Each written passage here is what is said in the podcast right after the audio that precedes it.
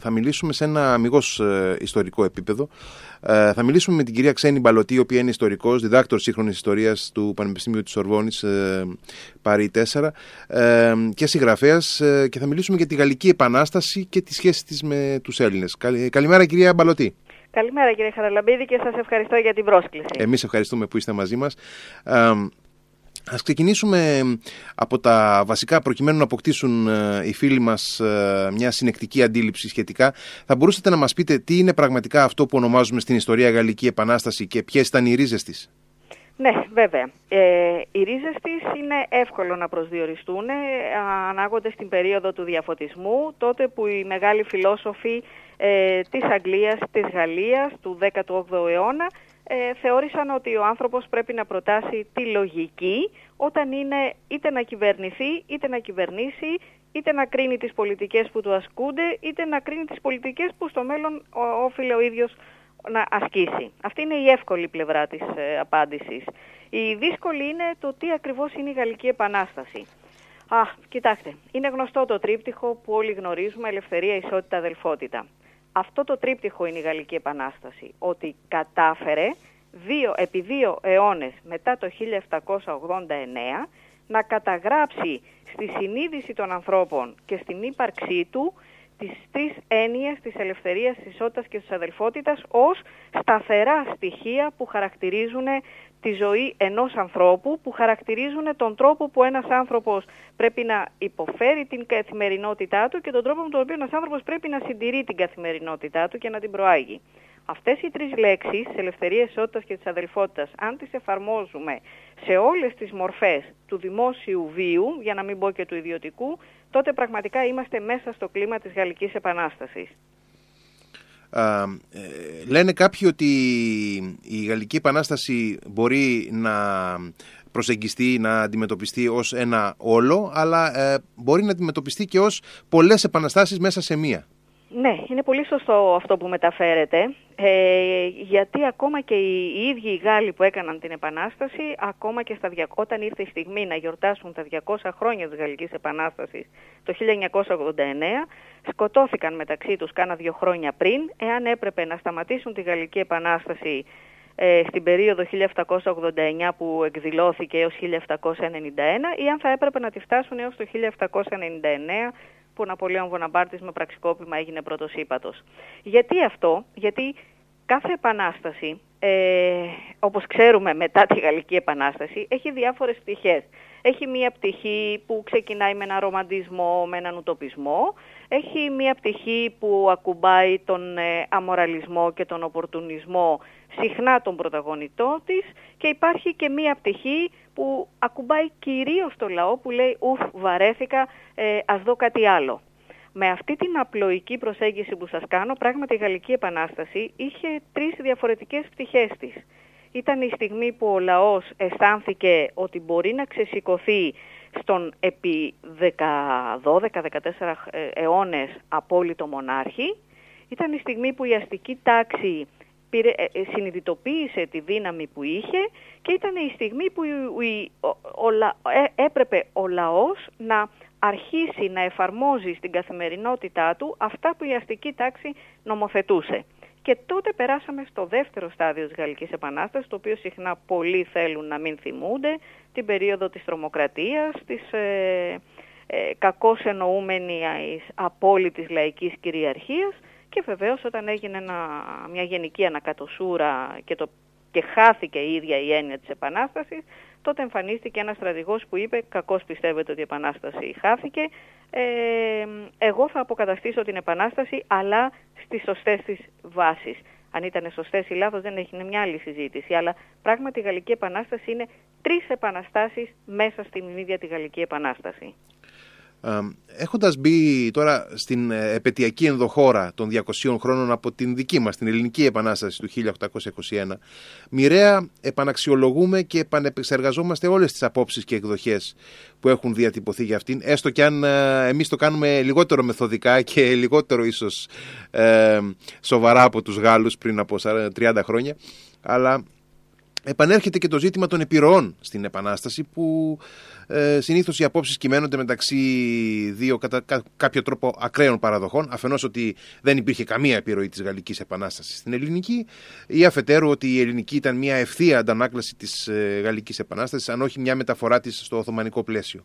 Θα θέλετε να μας πείτε αν και σε ποιο βαθμό η Γαλλική Επανάσταση είχε επηρεάσει τον Ελληνισμό στην εποχή της; Ε, κοιτάξτε, θα ξεκινήσω από το πρώτο σχόλιο σας και θα σας πω το εξής. Ε, δεν συμμερίζομαι ότι δεν το κάνουμε με μεθοδικότητα τον τρόπο που προσεγγίζουμε την Ελληνική Επανάσταση. Ε, και στο, στην περίπτωση της Ελληνικής Επανάστασης υπάρχουν σχολές που την προσεγγίζουν και αυτές οι σχολές ήταν εμφανείς πώς διαμορφώθηκαν κυρίως μετά την μεταπολίτευση του 74-75. Θα έλεγα ότι στην προσέγγιση της Ελληνικής Επανάστασης υπάρχει μία συνέπεια στις σχολές προσέγγισης της Επανάστασης του 1821. Αυτό που λίγο εκπλήσει είναι ότι δεν εξελίχθηκαν αυτές οι σχολές δεν αφέθηκε, αν θέλετε, να διατυπωθεί και μία άλλη άποψη που θα μπορούσε να είναι συνδυαστική ή τέλος πάντων θα μπορούσε να είναι ένας νέος προβληματισμός που τίθεται στο τραπέζι. Έχουμε την ευκαιρία τώρα νομίζω, σε αυτή την περίοδο να κάνουμε αυτή τη μεγάλη, το μεγάλο συμβιβασμό. Ναι, θα το, θα το δούμε. Είμαστε ήδη στη χρονιά της Επανάστασης και θα το δούμε.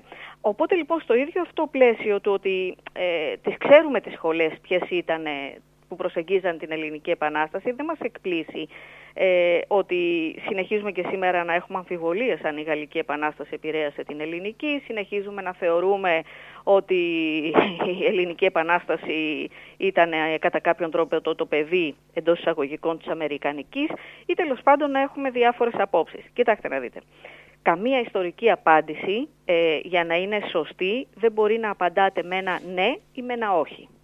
Η Ελληνική Επανάσταση επηρεάστηκε από τη Γαλλική Επανάσταση υπό μία προϋπόθεση ότι ξέρουμε ποια είναι οι λέξεις κλειδιά, οι έννοιες κλειδιά της Γαλλικής Επανάστασης που υιοθετήθηκαν από, τον Ελληνε... από τους Έλληνες του νεοελληνικού διαφωτισμού και πέρασαν αν θέλετε, στις επιθυμίες των Ελλήνων του 1821.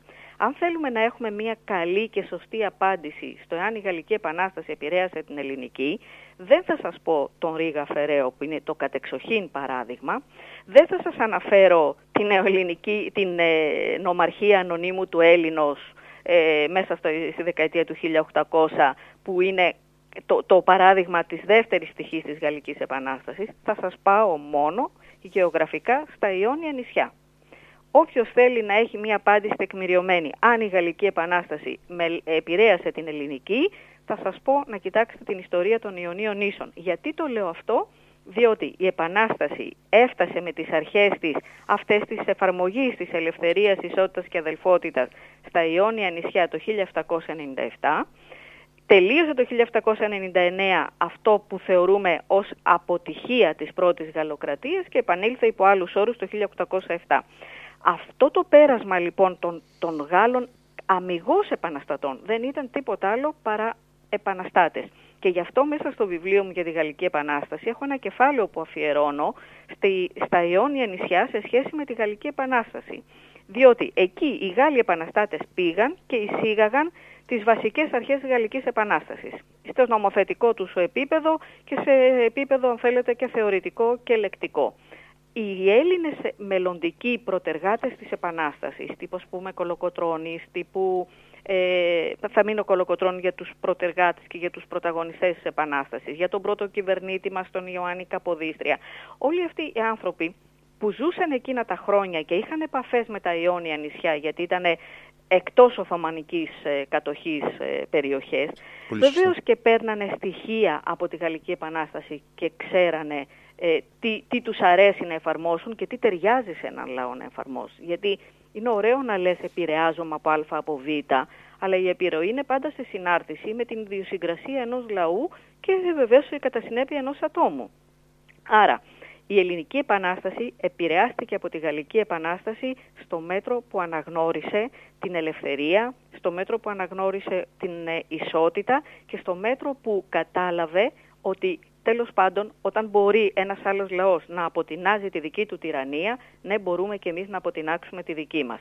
Και βέβαια όλα αυτά δεν έγιναν μόνο στα λόγια, έγιναν και επαφές με ξένες χώρες, έγιναν και επαφές με άλλα κράτη, με επαφές άλλους αγωνιστές, γι' αυτό έχουμε και το κίνημα του φιλελληνισμού που ήρθε στην Ελλάδα στην περίοδο της Επανάστασης. Και ξέρετε, θα σας πω και κάτι που δεν είναι ευρέως γνωστό. Ε, το κίνημα του φιλελληνισμού έχει μία πτυχή η οποία είναι η ωραία, η ρομαντική, αυτή που μας αρέσει. Και είναι κατεξοχήν οι Γερμανοί αυτοί που ενσάργωσαν το ρομαντικό φιλελληνισμό.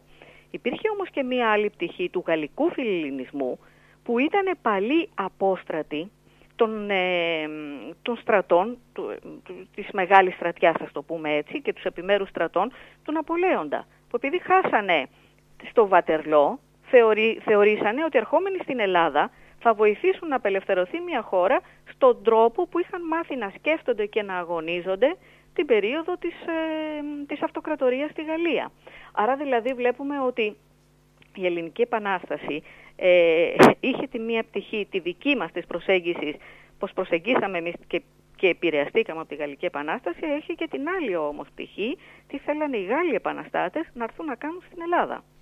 Ε, με πάτε πάρα πολύ ωραία στην επόμενη ε, ερώτηση που, ε, όπου ήθελα να ρωτήσω αν ήταν η Γαλλική Επανάσταση συνολικά ένας χώρος πολιτικής και ιδεολογικής πύκνωσης ε, όλων των πνευματικών δυνάμεων που θα απελευθέρωναν ευρύτερες ε, πολιτικές δυνάμεις στη συνέχεια όπως ε, η διαφωτιστική ορμή, τα εθνικιστικά αιτήματα, οι φιλελεύθερες ζυμώσεις και όλα αυτά ε, σαν ε, πως ρίχνουμε ένα βότσαλο στη λίμνη και κάνει ομόκεντρους κύκλους ε, έφτασαν και στην περιφέρεια της Ευρώπης, δηλαδή στην Νότια, στην Ιταλία και στην Ελλάδα.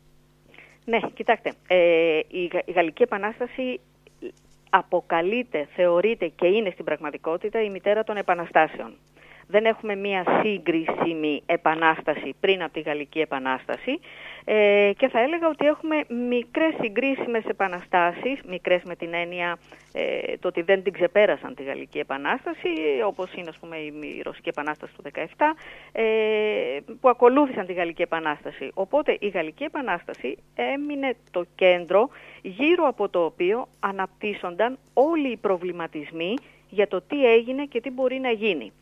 Θα σας πω, επειδή αναφερθήκατε ε, στη λέξη των ε, εθνικισμών, η, η Γαλλική Επανάσταση ήταν μια φιλελεύθερη επανάσταση, ε, ήταν μια επανάσταση η οποία έδωσε το δικαίωμα στο άτομο να μπει στο πολιτικό πλαίσιο, στο επαναστατικό πλαίσιο και να δείξει τι μπορεί να κάνει και ε, αυτό με τα θετικά του και τα αρνητικά του. Έτσι δεν το αναφέρω ως κάτι θετικό ότι αναφέρω μόνο ή κάτι αρνητικό.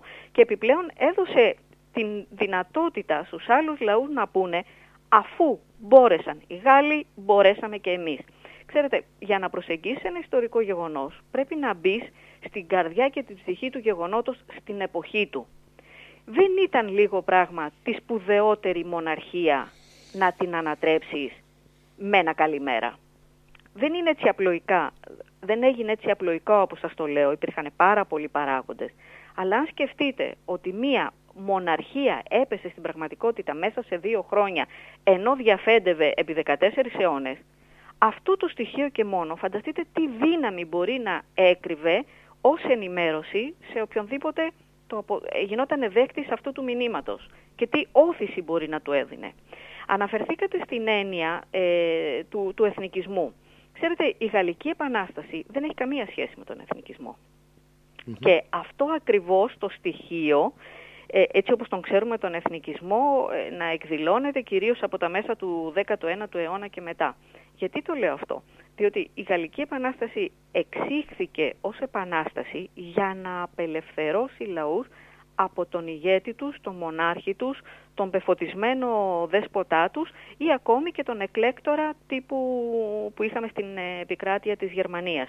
Συνεπώς η Γαλλική Επανάσταση ήταν το σημείο ήταν και παραμένει ακόμα το σημείο αναφοράς για όποιον θέλει να προβληματιστεί ε, για το μέλλον που μπορεί να έχει κάποια καινούρια ιδέα που ρίχνεται στο, στο τραπέζι των συζητήσεων και των προβληματισμών. Δηλαδή, ε, θα σας πω ένα τελευταίο ναι, ναι. παράδειγμα, ευελπιστώντας ότι έχω απαντήσει την ερώτησή σας. Δηλαδή, τα τελευταία χρόνια μιλάμε όλοι για το λαϊκισμό.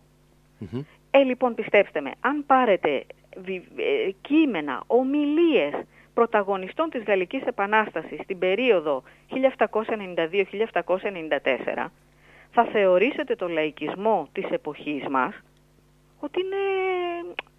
Θα, γελάσετε, θα πείτε καλά τώρα, αν είναι ο λαϊκισμός αυτός που γίνεται τώρα, ας πούμε, τι ήταν τότε. Αυτό θέλω να σας πω, δηλαδή, δεν είναι, ακόμα η Γαλλική Επανάσταση μένει σημείο αναφοράς για οτιδήποτε καινούριο παρουσιάζεται μέχρι σήμερα. Το αύριο δεν το ξέρουμε.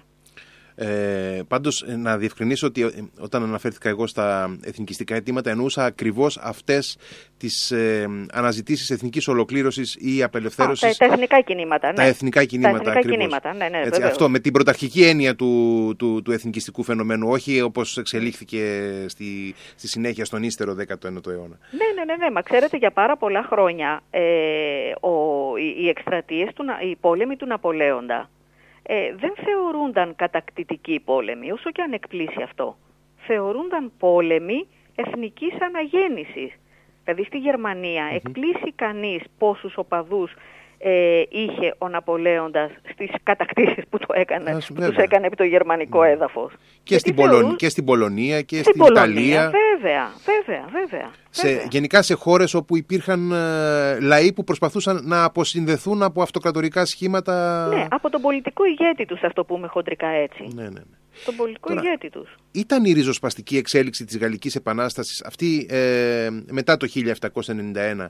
Ήταν ένας παράγοντας που έκανε αρκετούς Έλληνες της εποχής επιφυλακτικούς απέναντί της και διακριτικούς ως προς το ποιες από τις ιδέες του επαναστατικού πλαισίου θα αφομοιώσουν.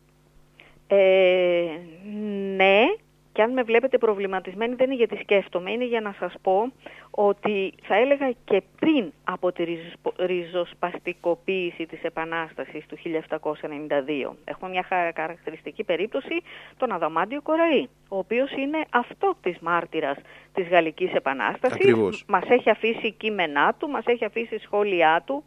Ξέρετε, ε, όταν, όταν το αντιμετωπίζουμε δύο και δυόμιση αιώνες μετά ένα ιστορικό γεγονός μπορούμε να θεωρητικολογούμε και να φιλολογούμε και με αξιοπρέπεια και με συνέπεια.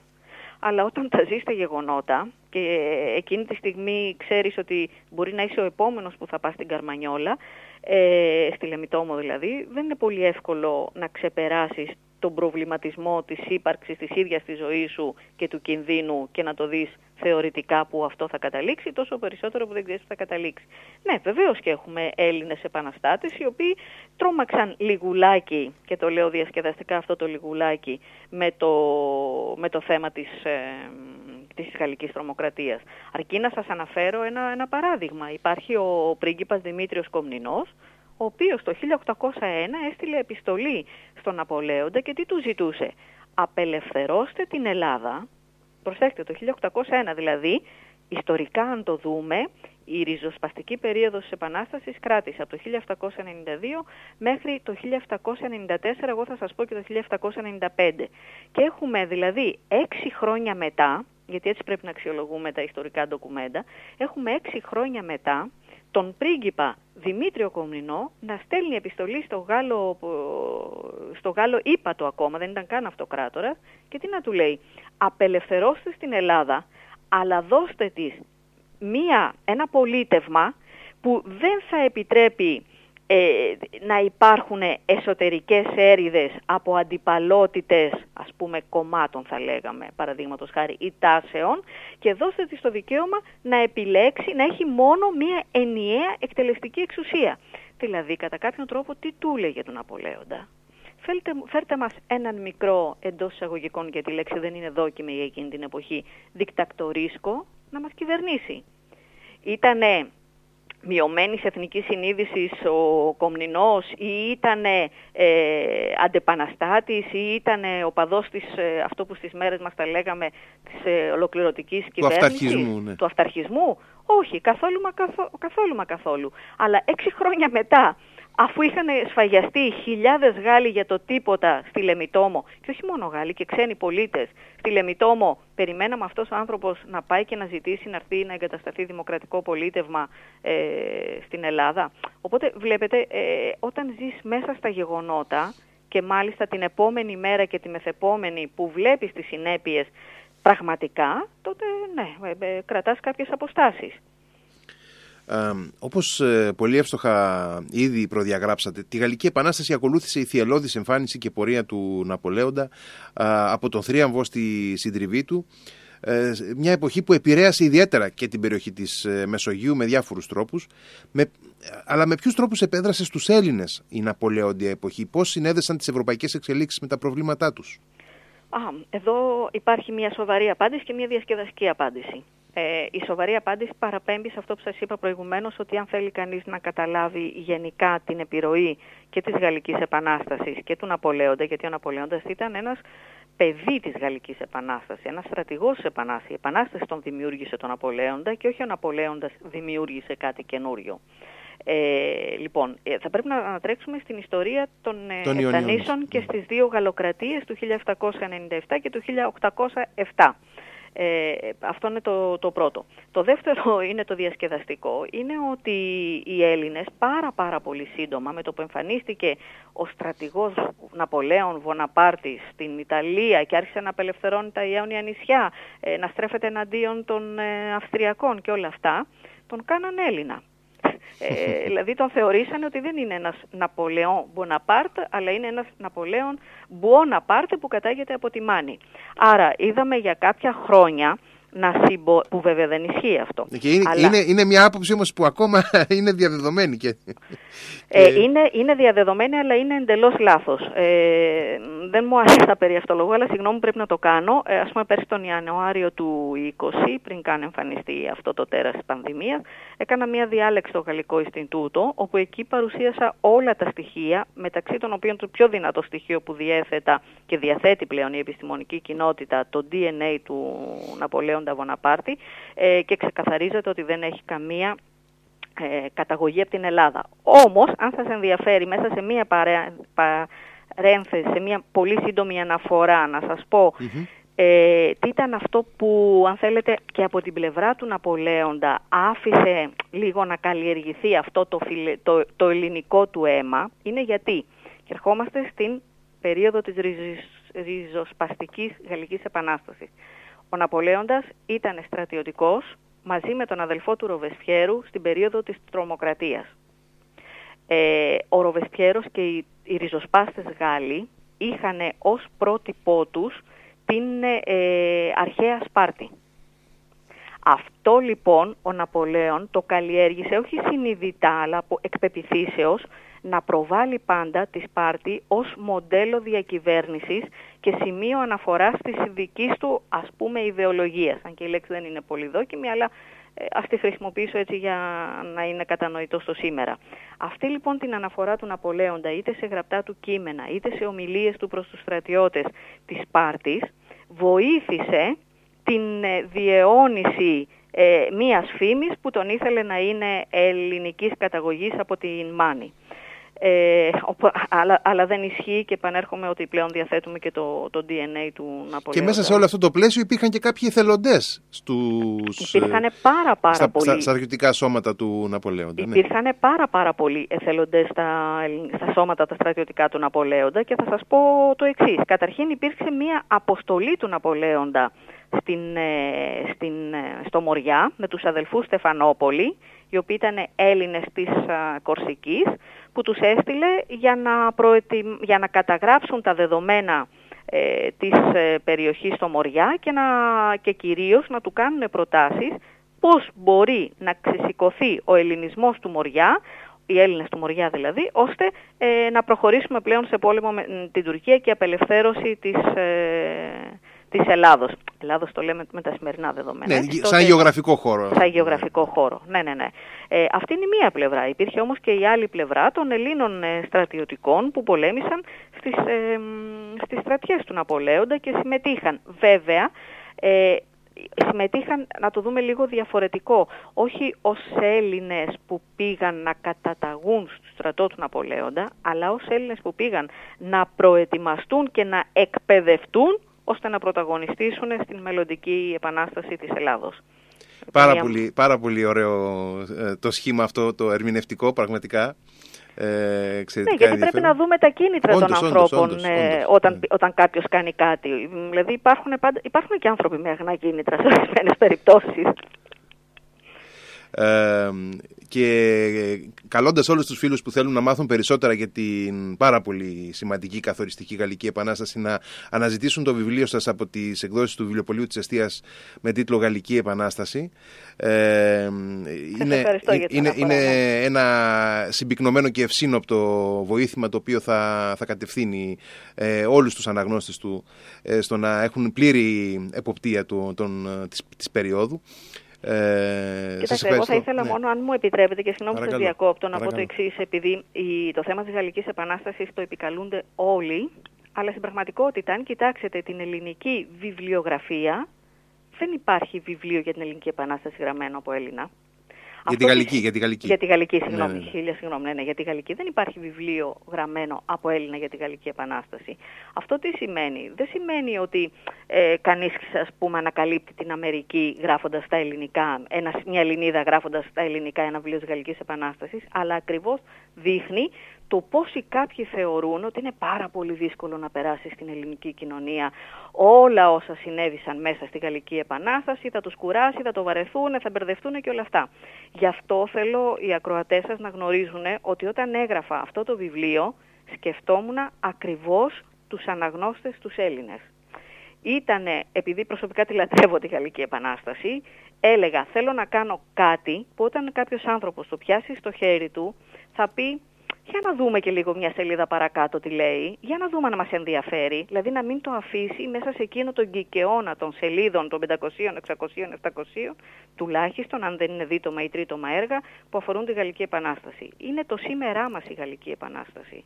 Δηλαδή ο κόσμος μας εννοώ που κληρονόμησαμε σήμερα.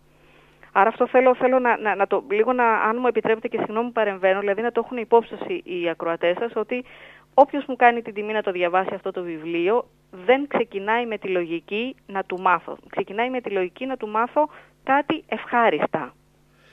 Ε, πολύ κυρία Παρέμβαση, σας ευχαριστούμε πάρα πολύ που ήσασταν μαζί μας και εύχομαι καλή Κυριακή. Εγώ σας ευχαριστώ για την τιμή που μου κάνατε. Να είστε καλά. Να είστε καλά. Γεια σας. Καλημέρα.